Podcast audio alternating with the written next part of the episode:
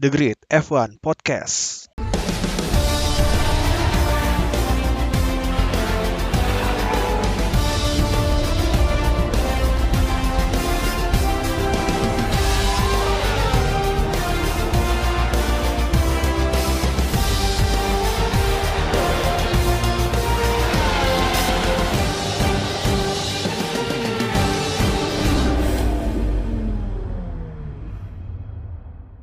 Oke, okay, uh, episode tiga dari The Grid F one Podcast. Di sini kita akan membahas kenapa lo suka F one. Bersama gue di sini Rama dan ada Enrico seperti biasa dan ada satu lagi bintang tamu kita yaitu Tirto. Gimana to?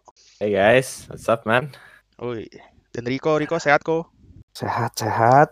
Oke, ini langsung kita mulai aja ya buat ngebahas. Aduh, iya. Jadi temanya hari ini adalah kenapa lu suka F one. Jadi ini adalah edisi fan story dari The Grid F one Podcast.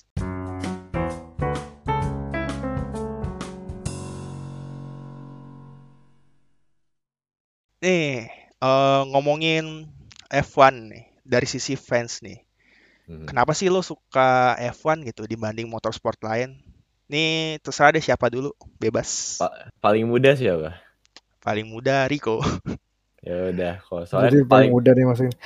Iya, okay, karena kok. makin makin muda biasanya makin makin unik alasan bisa nemu F one terus ditonton gitu. F one tuh, it's it's not F one tuh it's not a, a young people apa namanya sports to watch gitu. Apalagi yeah. Kalau udah lihat heritage-nya F one, apalagi sekarang kan banyak ini nih. Bagi banyak pembalap yang sebenarnya mereka tuh dapat koneksinya dari pembalap-pembalap sebelumnya gitu. Uh-huh. Ya betul. Ya betul. Oke. Okay. Ini sih kalau misalnya gue bilang sih kenapa gue suka F one tuh dulu kayak pernah ada di T V ya uh, nyiarin F one. Terus emang karena gue juga suka mobil dari dulu kayak, kayak bokap gue dan dengar suaranya tuh kayak beda gitu dari yang lain. Nggak tahu kayak beda aja gitu. Nah. Uh, Tahun berapa itu, tuh? Kenapa? Uh, itu masih kecil banget kayaknya, dua ribu enam dua ribu tujuh kayaknya. Itu gue masih ini doang soalnya, cuma duduk-duduk ngeliatin ini apaan sih, gue nggak ngerti kan. Cuman suaranya tuh khas banget. Dan gue nggak tahu itu mesin apaan dulu. Dulu mesin v, v, V12 v, ya? V, V10. Eh V10 yang, apa yang, V12 yang suara yang nyaring banget? Yang ini kan yang bunyi itu. bunyi nyaring banget V sepuluh itu. V sepuluh ya? Zamannya Alonso ya. Oh, iya. Itu unik deh uh, pokoknya. Beda sih sama zaman hybrid sekarang sih.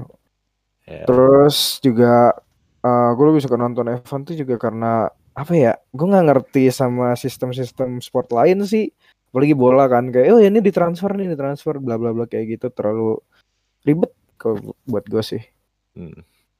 Terus juga ngelihat pertandingan-pertandingannya juga gak, gak menarik aja gitu buat gue. Sedangkan kalau F one kan lu tiap lap aja tuh tetap kayak ini lap berikutnya kayak gimana ya, dia ngepit tuh berapa lama, bla bla bla bla, kayak banyak detail yang perlu perhatiin yang ngebuat lu tuh kayak mikir gini, uh, ntar kalau tiba-tiba hujan gimana, terus tiba-tiba ada permasalahan di pit gimana gitu kan. Oh, iya. Atau enggak ya Mayspin ngelakuin hal biasanya gitu selama Mayspin Mayspin spinal lah. Kalau lu tuh gimana tuh? Oke, well sebenarnya mungkin gue lebih lebih aneh lagi sih. Jadi dulu gue ada game di komputer. Lu tau gak sih komputer masih zaman tabung gitu? Mm, yang iya, betul. Kotak. Terus ada game di komputer namanya F one dua ribu empat. Terus gue berangkat dari main game yang kayak Crash Bandicoot dan lain-lain. Kan nyetirnya kan kayak easy as fuck gitu, ngedrift-drift. Terus gue mainin game ini nih. Terus gue kayak, apaan sih? Mobilnya keren tapi kenapa susah banget? Kenapa lo nggak bisa ngelakuin semua hal di game? Kayak apa ya? Kayak lo turningnya bener, terus kayak kayak realistik lah untuk pada zamannya waktu itu. And then terus gue kepo aja gitu ke kayak nama-namanya tuh kayak nama orang Italia dan lain-lain kayak Felipe Massa and everything gitu kan. Gue carilah. Brazil gitu, dong kayak, itu mah. Apa? Felipe Massa Brazil. Loh. Oh iya, iya, iya, maksud gue, maksud gue Felipe Massa Brazil. Itu kayak namanya kayak ada Alonso dan lain-lain. Gue, gue search kan, terus kayak, holy shit.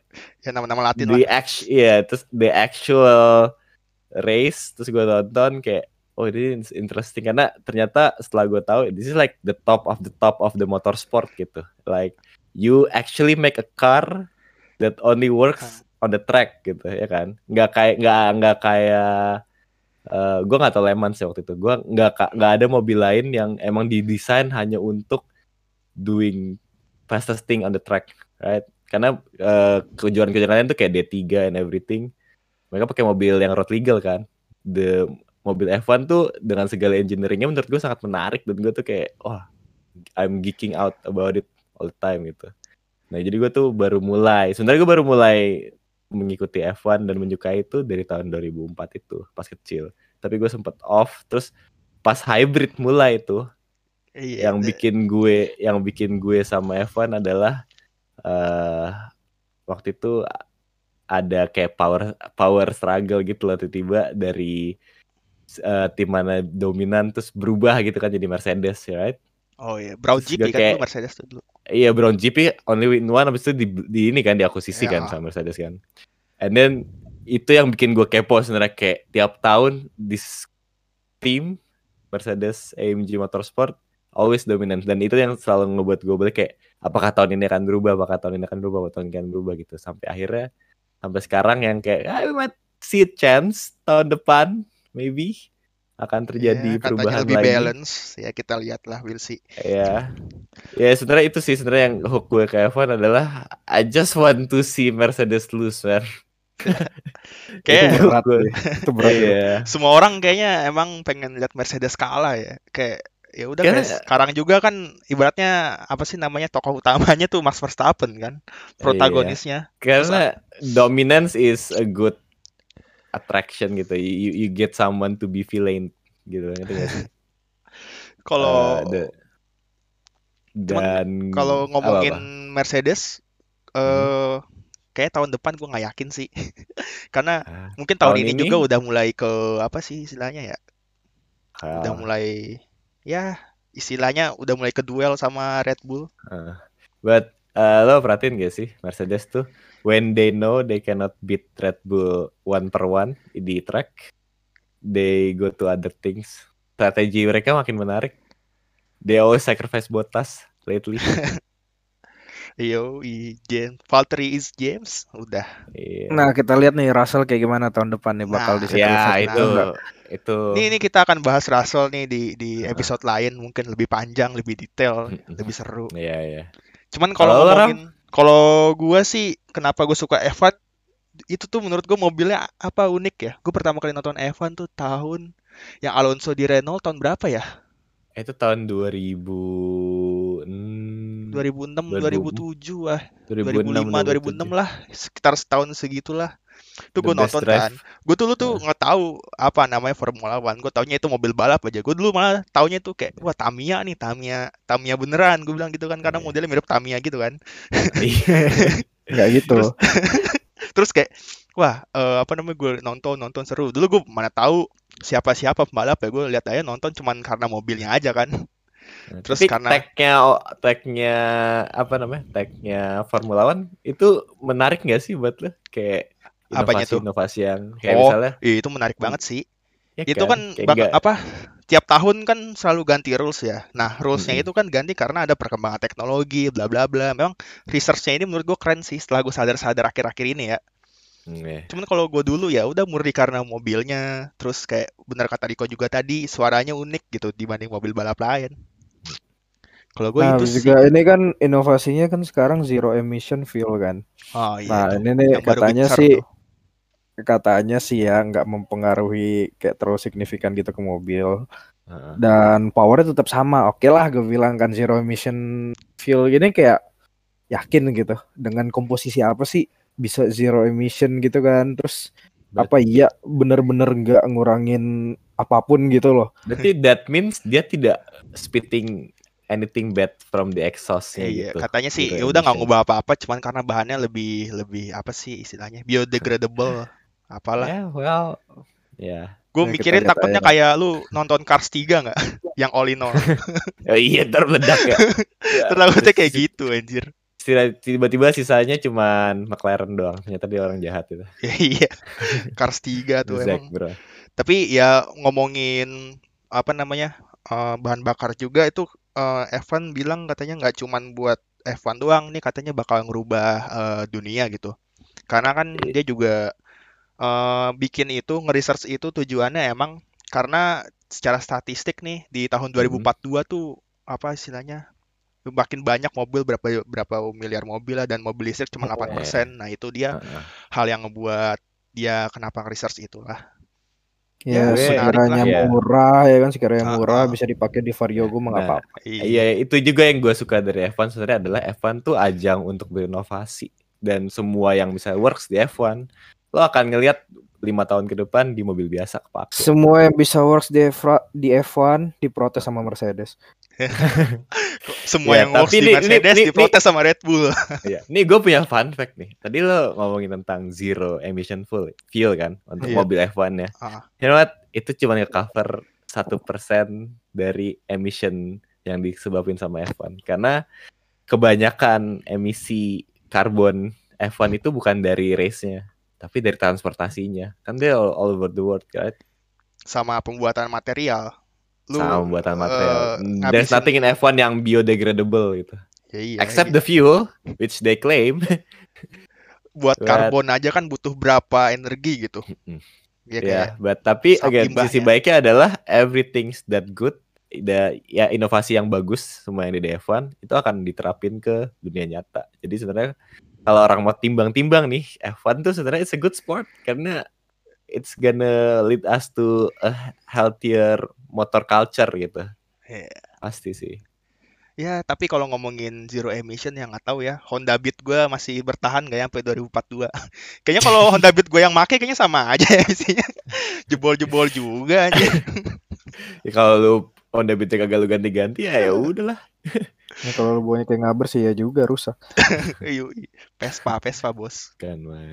Anyway, kalau menurut lu tiga driver dari all time favorit lu siapa aja nih? Tirto dulu deh, oh. boleh.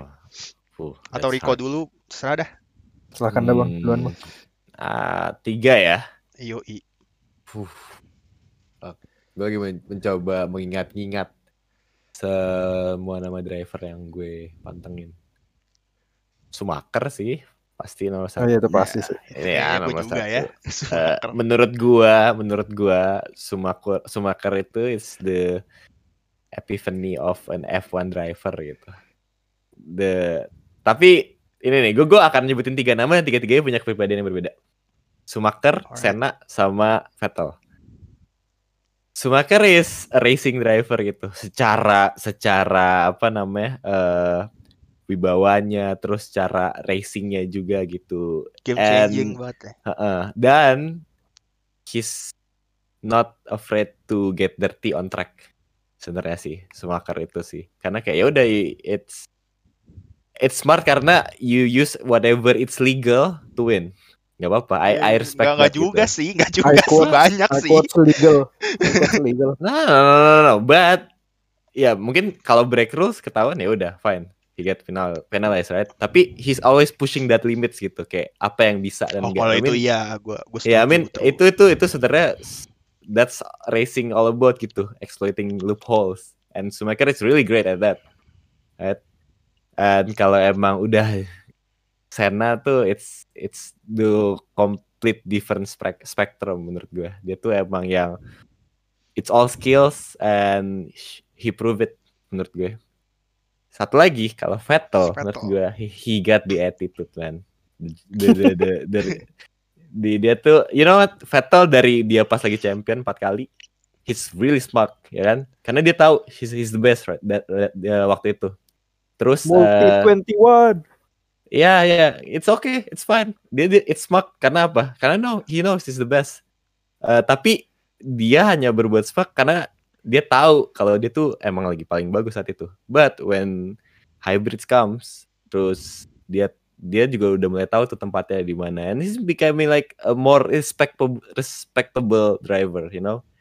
If you can win in the, in the race, you win the fans in the heart gitulah.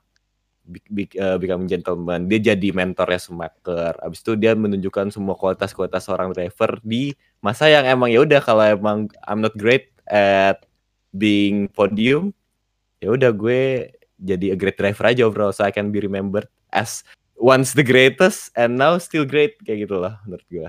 I think every every driver tuh bisa ngelihat ke Vettel, dan you know what, he's really geek about the the apa namanya, the F one juga. Dia hafal semua nama iya, champions semua nama dari awal sampai dari akhir. Awal itu emang gak ada orang lain.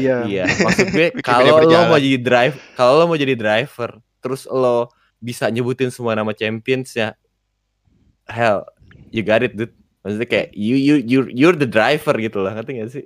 Iya, itu Vettel kayak yeah. orang yang ditanyain pas T K cita-citanya apa, dia jawab jadi pembalap F one itu. Iya, dan orang kayak oh, shit, orang kayak Vettel gitu kan. Iya kan? Iya. Dan emang dia juara termuda ya kalau enggak salah ya. Iya enggak sih? Iya ya. Dia masih masih juara termuda. Masih yes. juara termuda kan sampai sekarang. Uh-uh. Uh-uh. Oke, kalau yang lu bis... kok apa? Gue sih masih utama Michael Schumacher sih, karena itu yang gue kenal pertama kali ngeliat F one sih. Warna merahnya Ferrari, terus juga nama dia mulu yang muncul kan. Jadi kayak uh, gue awal-awal tertarik nih, cuman kan lama-kelamaan kayak uh, agak-agak hilang uh, ketertarikan gue sama F one. Baru-baru ini lagi nih, dua ribu dua puluh gue mulai lagi. Terus mulai nih aneh nih, Michael Schumacher kemana? Kok gak ada beritanya kan? Terus gue cari-cari, king accident kan. hmm. Muncul tuh yang Uh, dokumenternya Schumacher ngasih lihat tentang hidup-hidupnya, itu yang bikin gue, ya itu juga yang ngebikin gue kayak uh, makin-makin kenal sama F one dari sisinya dia, gimana dia bener-bener balapan terakhir kali sama Senna dan dia nggak nyadar gitu, cuma dia tetap harus racing, ya karena nggak ada yang tahu uh, outcome itu kayak gimana kan, orang cuma misinformasi doang kan di sekitaran track, dicerita dulu di situ dengan sedihnya. Ya, walaupun sekarang gue nggak bisa ngeliat mukanya ya, karena dijaga terus privasinya. Iya. Dan nggak ada satupun media loh yang likat atau apa sama sekali. Iya. Yeah. Do you think he's alright though? Kayaknya terus sih. dua dua itu Hamilton. Gue walaupun pengen ngeliat dia kalah tuh, nama yang gue inget Hamilton sih, tahun dua ribu tujuh ya kalau nggak salah. Itu tuh muncul-muncul juga. Dia sebagai pembalap F one kulit hitam yang agak-agak beda gitu.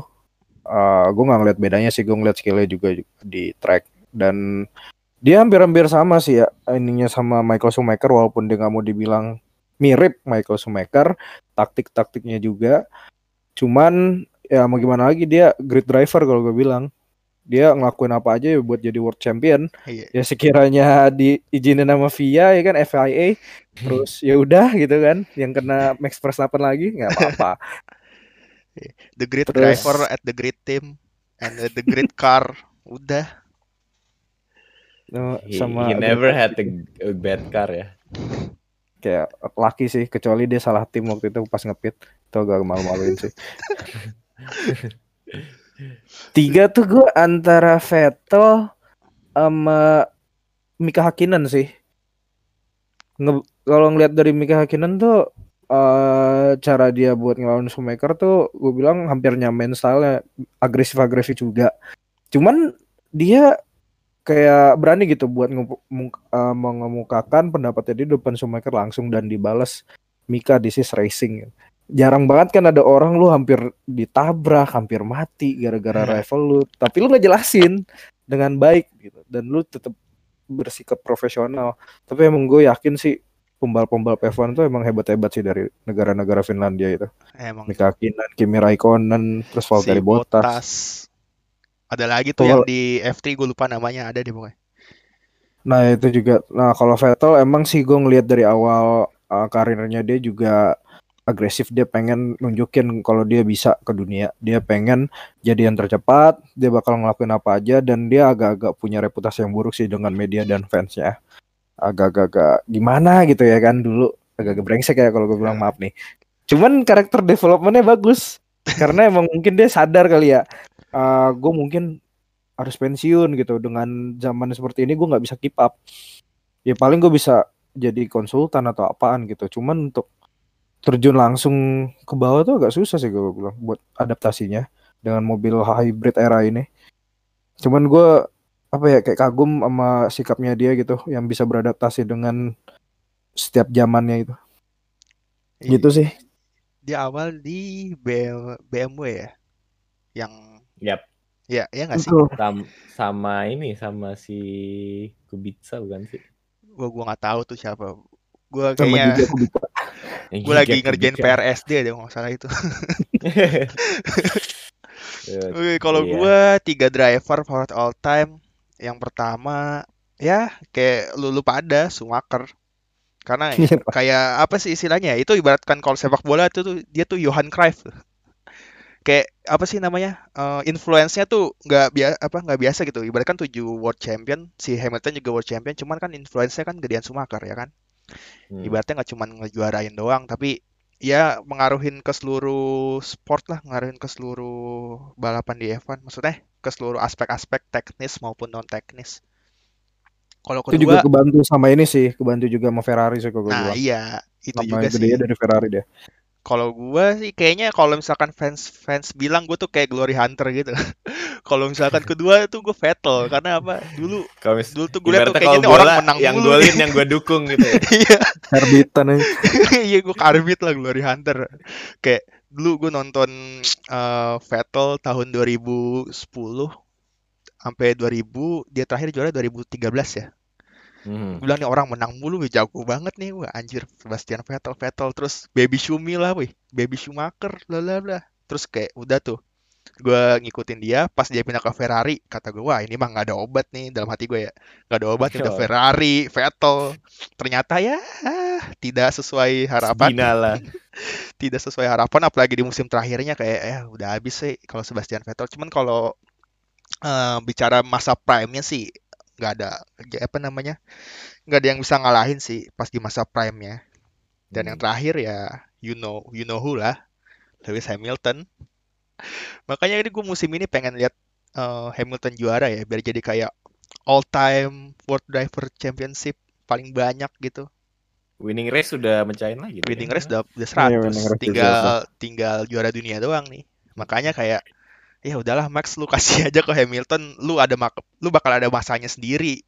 Kalau gue, cuman kalau lihat Max Verstappen juga gue suka ya. Ibaratkan kalau misalkan andaikan Hamilton uh, pensiun nih atau enggak dia udah istilahnya udah menangin juara dunia yang ke-delapan-nya, gue sih kayaknya bakal dukung Max Verstappen sih untuk ke depan ke depannya. Hmm. Ya gitu sih kalau gue. Karena lapar banget tuh bocah, hungry banget. Ya. Yeah. Masih masa prime soalnya. Cuman lebih menarik sih pas benar-benar Hamilton itu pensiun, terus Verstappen kayak udah mau memimpin World Driver Championship, ada lagi kontestannya gitu yang bisa ngelawan iya, dia benar-benar. Nah itu tuh yang gue dukung nanti. Dan dan Hamilton pensiun otomatis Russell jadi uh, driver utamanya Mercedes dong, didukung habis-habisan dia tuh. Ya kalau musim depan paling cuma jadi wingman-nya doang lah. Kayak lu magang dulu nih sini setahun, ntar baru eh. pas Hamilton pensiun baru dah lu kita angkat jadi hmm. driver utama. Mungkin gitu sih. Wisata masa lalu. Menurut gue bakal clash sih. Ah, gak tau sih. Russell is a really good driver sih. Dia akan taat ke team order gue yakin. Ya entah entah uh, tahun dua ribu enam belas bakal terulang lagi atau enggak nih. Iya, but itu dia maksudnya setaat-taatnya Russell, you cannot hold back a great driver menurut gue. Iya, karena ini orang masih muda gitu. Jadi lapar, hungry kayak and ibaratkan terus dulu. Iya, iya and fans side with Russell soalnya. Iya, pasti sih. Terus uh, kalau ngomongin tim, tim all time favorit lo siapa? Dari Rico dulu deh. Ferrari. Oh, no. Ferrari. Tifosi right here. Tifosi, we go, we detect a tifosi here. Stick to the plan. Stick to the plan. Cuman yang bikin gue demen Ferrari ya karena emang gue pertama kali ngelihatnya Michael Schumacher di Ferrari awal-awal ah. banget. Terus ngeliat warna merahnya dengan varian-varian mobil yang terkenal juga kan di dunia kayak fastest car derel gitu, bukan dari F satu doang. Karena emang ya gue sama bokap juga orang ini kan otomotif dulunya, ngomongin Ferrari lah, terus Ferrari Enzo, D L L, ngelihat Ferrari tuh kayak spesial lah gitu dengan warna merahnya. Cuman pas tahu di belakangnya kayak struggle-nya gitu di track dan lain sebagainya, nyari driver yang tepat, terus kayak bener-bener ngebenerin mobilnya sama nge-research part-part baru sampai bikin tuh mobil drivable tuh gue bilang the best sih effortnya, apalagi buat tahun dua ribu dua puluh satu ini Ferrari lagi benar-benar pengen naik lagi buat jadi upper team. Hmm. Kalau lu tau? Gua, oh I get so close between these two, tapi I'm gonna go with McLaren. McLaren tuh buat gue, I don't know, mereka punya history yang lumayan dominan juga kan di F one ya. Senna ya, kan Senna. Iya ya, Senna. And waktu zamannya mobilnya masih mobil Marlboro, you know, nggak inovasinya. That's that's all about racing gitu menurut gue. But sebenarnya yang bikin gue tertarik buat sama McLaren nih recently adalah their struggle. Kalau misalnya tadi lo bilang Ferrari lagi struggle baru mulai, McLaren tuh struggle-nya udah dari dari dari mobilnya masih apa? Masih recovering dari V ten sampai yang sekarang. Honda itu ya. Iya, ya, itu tuh ya, shitty Honda banget engine. Dan dan itu mereka berdua ngambil pelajaran ya. Honda mm-hmm. jadi lebih baik gara-gara kasus McLaren itu, McLaren yeah. jadi lebih baik gara-gara kasus Honda. Akhirnya McLaren, McLaren akhirnya yang metik kayak, iya, yang metik Mercedes yang lebih bagus. Iya. Akhirnya yang metik hasilnya Honda ini Red Bull oh, sama Alfa Tauri yang metik hasilnya. Iya. Cuman gue bis maksudnya gue yakin kalau tim lain ada di posisi McLaren nih, mereka bakal gulung tikar. Iya, iya sih. Kayak empat tahun di bawah gitu, and you have the best driver, you know. It's it's not easy being fans dari uh, McLaren di hybrid era gitu. But there is there there is resilience gitu lah. And I like it karena it pay off right now. And they have like menurut gue ya, Norris tuh strong candidate but for the next great driver. Uh, iya sih. Dan kelihatan banget sekarang gitu loh. Iya, cuman memang kalau gue bilang dia masih agak childish sih buat iya. ngambil is, keputusan is strategi. Child masih masih is, ya is waktu child. Bakal menjawab sih kalau itu mah karena masih muda uh, juga. Ya namanya dan, streamer ya. Namanya, iya. Ya kan namanya, dia kan streamer tapi side jobnya iya, racing driver. Side jobnya racing driver. Cuman kalau ngomongin tim yang nggak bangkrut bangkrut tuh dulu Force India ya. Gila nggak sih lu berapa tahun? berapa iya. tahun sampai iya, akhirnya dibeli duitnya bapak. Dari mana duitnya iya. dari ini dari penggelapan oh, pajak aja. Si itunya duit negara kan itu iya dibeli sama bapaknya si Stroll. Nah terus, Stroll juga lumayan tuh buat driver kalau gue bilang mah nunjukin ya kemampuannya juga lumayan di Racing Point kemarin tahun dua ribu sembilan belas. Iya menurut gue so, dia paid driver eh, jatuhnya dia paid driver bukan sih kalau dia gitu. Dia paid, dra- paid driver paid driver ya paid driver yang tapi punya talent dia, maksud gua iya paid driver yang punya talent but hmm. everyone semua all time great mulainya paid driver. Hamilton start as paid driver dude. Oh, yes. uh, Senna is starting as a paid driver. Grosjean sama kasus sama kasusnya sama Verstappen eh Verstappen lagi si siapa siapa? Schumacher, Schumacher waktu Jordan paid driver. Iya, iya tapi kalau misalkan selamanya kayak empat tahun paid driver mah ada pertanyaan toh kalau kayak gitu. Iya sih. Ya, well, Daddy Stroll. Iya, ya enggak tahu deh. Ini bingung ya kasusnya dia paid driver apa bukan bapaknya yang beli kayak udah nih lu apa namanya? Lu mau balapan enggak? Mau. Ya udah nih gue beliin tim gitu kan kayak wah gila enak banget. Iya sih. Terus kalau tiga talent tuh.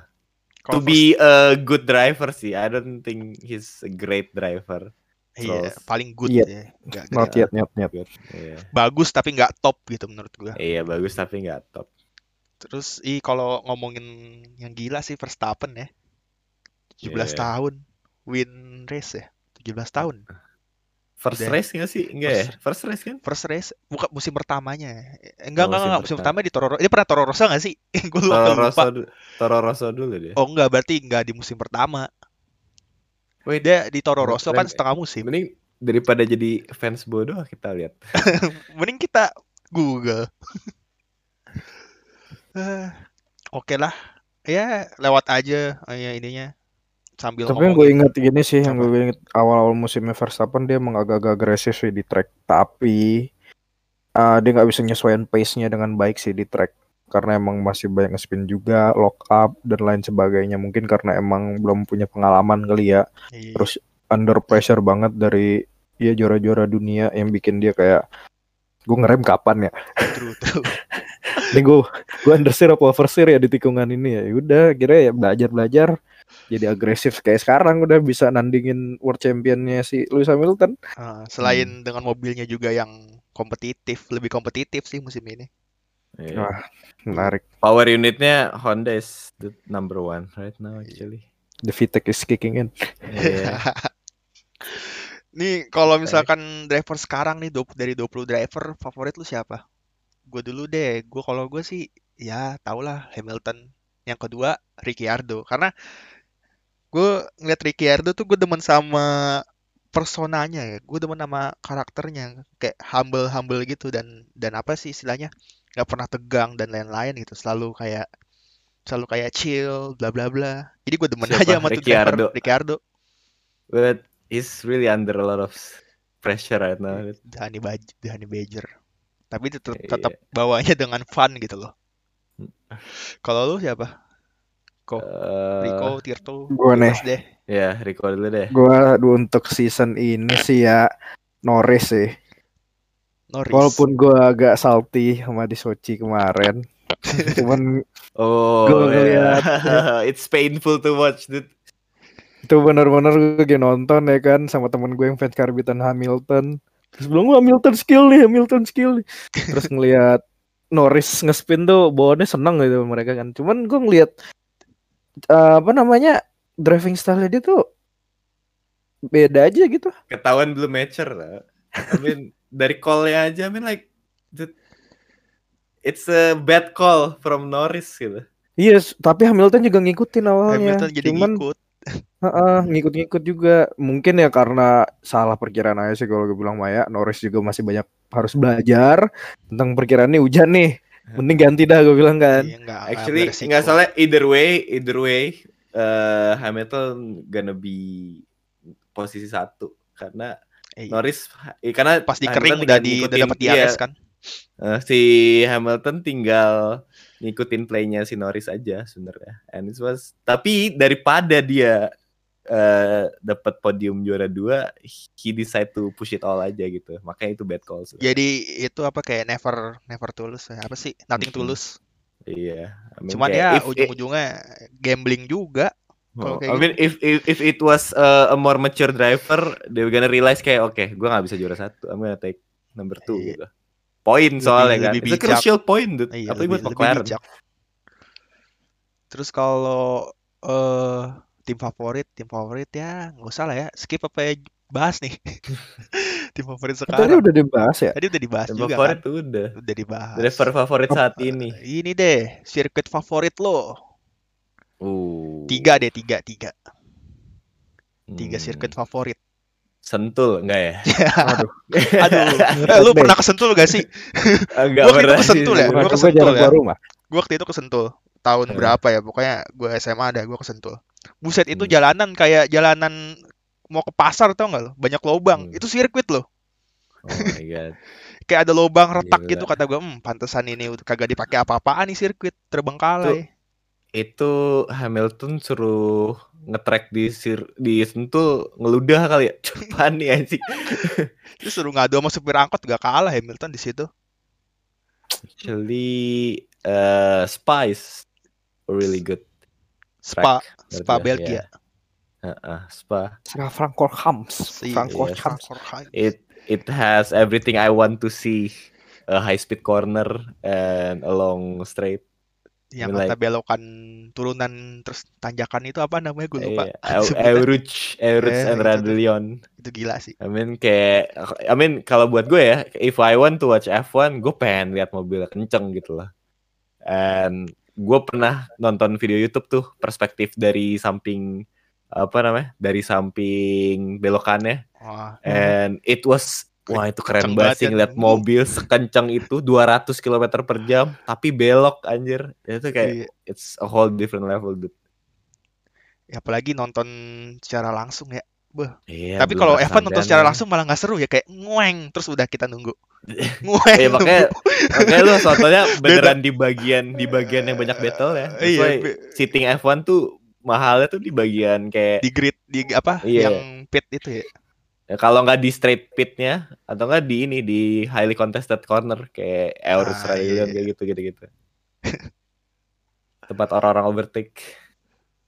Kedua kedua kedua hmm, actually uh, apa sih yang ada I, itu di yang di mana sih? di di Jepang ya yang ada turunannya, yang ada turunan iya Jepang yang, yang, yang ada turunan gila banget. Iya kayaknya di Jepang yang lu maksud. Suzuka Suzuka bukan sih yang ada jembatannya itu yang terowongan? No no no is it it's aduh gue lupa lagi. Tayangnya pokoknya gue gue spa dulu dah pokoknya. Spa dulu. Oke nggak usah tiga deh, satu deh. Iya satu. Kalau dia mikir-mikir lama ya. Kalau mau nyebut iya, dua nggak apa-apa. Iya kalau tiga nggak apa-apa dah. Kalau nyebutin satu, gue langsung tahu apa yang gue pengen nonton gitu. Spa is not gonna be missable gitu. Kalau lu kok? Gue Monza sih. Monza. Oh shit. Why? Temple of Speed. Temple of Speed. Uh, Senna Graveyard. Terus juga. Uh, gue juga kan main game F one ya. Itu tuh menurut gue tuh sirkuit paling enak sih kalau dilihat dari turn-turnnya juga. Tamburello juga tuh turn yang kalau gue bilang tuh dia gak terlalu ini banget, cuman high speed corner sebutannya ya. Di situ tuh uh, lu belok juga nih, cuman lu bener-bener harus high speed. Bayangin tuh lagi posisi kayak gitu tiga ratus kilometer per hour, terus sambil megangin setir kiri kan, tahanin, terus tiba-tiba berhenti, lock up, nabrak. Nah kan ribet tuh di situ. Terus uh, apa ya? Ya kalau gue lihat sih dari apa sih itu yang setelah start tuh yang lu bisa lurus cuman nabrak pembatasnya, gue lupa namanya apa. Si, uh, Cina di Cina bukan? Yang bisa lurus? Bukan, bukan. Itu masih di Monza. Oh, yang turn apa pertama, sih? Kanan kiri kanan kiri kanan kiri gitu ya? Iya, yang itu ya. itu, itu aneh cuman gue suka aja tuh ngeliatnya, apalagi pas Vettel breaknya gagal. Kayak kanan kiri break failure ya break failure aduh. Uh, menurut gue tuh sirkuit unik sih, apalagi kan juga kalau Ferrari menang di situ kan udah kayak uh, oh, kayak klimaksnya raket-raket Itali. Iya. Yes. Kebanggaan, pride banget tuh tifosi. Cuman yang bikin gue favorit lagi sih yang kejadian kemarin sih. Itu ya. Tuh benar-benar race-nya tuh seru banget. Eh ya. Tiba-tiba yang ngejar nabrak dua-duanya, aneh banget itu. Itu ah, itu itu gila tau, gara-gara menurut gua gara-gara ada sausage di belokannya itu. Tahun lalu kan yeah. tahun lalunya kan enggak ada sausage-nya kan. Posisi tidur aja gitu tuh. Tahun agak sekarang ada. Sih, itu makanya kerja, makanya kayak uh, udahlah, tahu Hamilton begitu, terus Verstappen-nya juga menurut gua agak agak maksa di situ. Jadi ya udahlah, tuh mobil jadi yeah. bercumbu. Driving incident guys. Terus ngelihat McLaren one tuh aduh, tuh jarang-jarang banget itu. Iya, wah tuh lepas sih gue teriak kayak ajar banget. Seru banget. Kayak gue awalnya kecewa, kecewa jadi kayak wah, anjing surprise banget.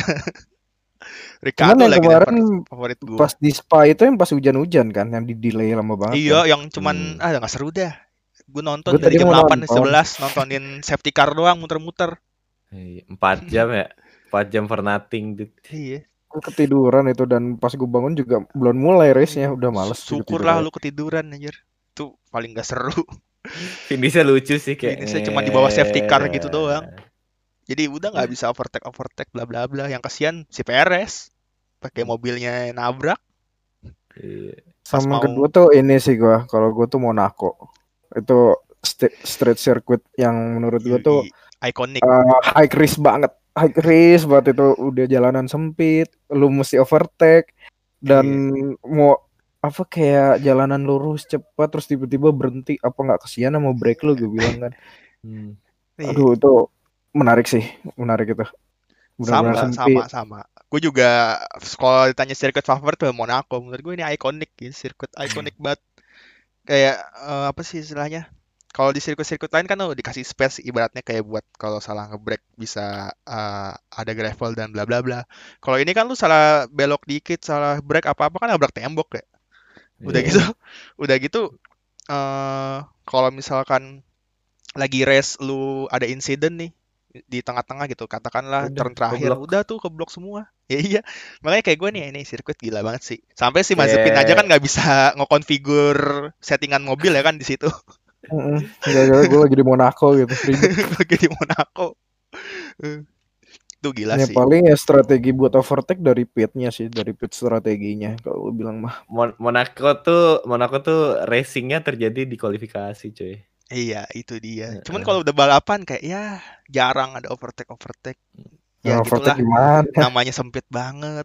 Sampai ya, ada belokan or- yang iya. Tergantung driver ya, orang-orang yang berani overtake di Monaco tuh iya, paling iya, ya agresif kayak Ricciardo, Max, Max Verstappen, even Hamilton Leclerc aja suka iya. suka nggak ini, suka nggak mm-hmm. works di Monaco, jelek di lo dia hasilnya lu lihat deh tiga tiga musim terakhir, cuma pernah juara sih tahun dua ribu sembilan belas. Kalau lu ya kalau liatin strategi Hamilton dari Monaco ya, dia selalu ngambil long stint, dia nggak mau overtake, dia mau ngalahin lawannya after pit.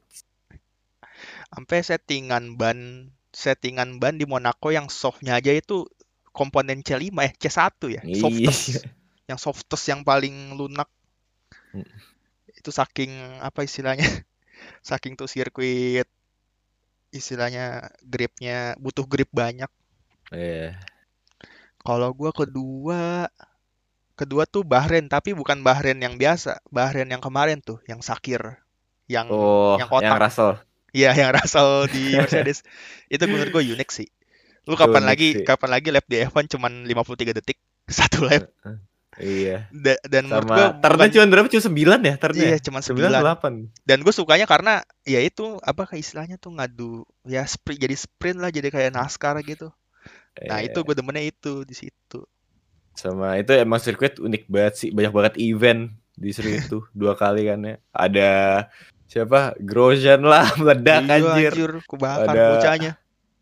Ada Russell lah, tiba-tiba si, si Hamilton kena covid anjir. Wah, gila. Si Stroll kebalik kok. Si Stroll kebalik itu. Sampai keluar kursinya lagi. Itu kalau kalau di G T A kan kalau kebalik itu kebakar ya. Iya. Untung selamat. Untung selamat. Ke, kebalik apa? Iya. Si Perez juara, gila sih itu. Hmm. Penuh kejutan parah sih. Perez juga dari posisi agak-agak belakang kan. Gue senang liat Perez juara karena dia juara setelah di-announce gak bakal di iya, iya, kayak ngebuktiin ya lu nyesel iya, lu iya. gitu. Aston Martin. Ah, iya, iya. Eh masuknya Red Bull. Nyeselan mereka gak perpanjang. Makanya. Kayak yang nangis Albon. Jadi D T M anjir. Jadi Williams oh. tahun depan ya. Iya, tapi enggak jadi D T M pas uh, ini iya. Cuman kayak Red Bull mau ngelepas cuman kayak masih dalam kontrak, jadi mau jadiin reserve driver juga kayak ya jadi di D T M hmm. lah. Tapi untung tahun yeah. depan dia di Williams. Itu ganti manajemen itu gitu apa tetap Red Bull Red Bull driver jatuh. Jun- Siapa? Ah, Red Bull junior driver si tetep, Albon. Tetap Red Bull junior driver kalau kayak gitu mah. Hmm. Cuman nggak tahu dah, gue nggak ngerti kalau kayak gitu-gitu kontraknya. Menurut masih gua, ada William kontrak tertentu contender mid mid ini sih midfield nggak iya. tahu ya ya nggak tahu dah Williams gimana, kita lihat aja performanya.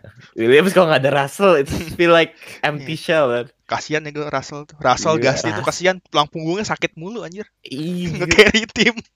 Men bayangin Q tiga pakai Williams, imagine P dua pakai Williams itu. P dua pakai Williams, well it's P dua under something but still. Ya oke, okay. Karena bahasan kita sudah habis ya. Jadi ya sekian buat episode tiga. Jangan lupa nonton episode-episode sebelumnya tuh ada uh, review dan juga ada ngomongin tentang drivers market. Uh, ya udah, dah.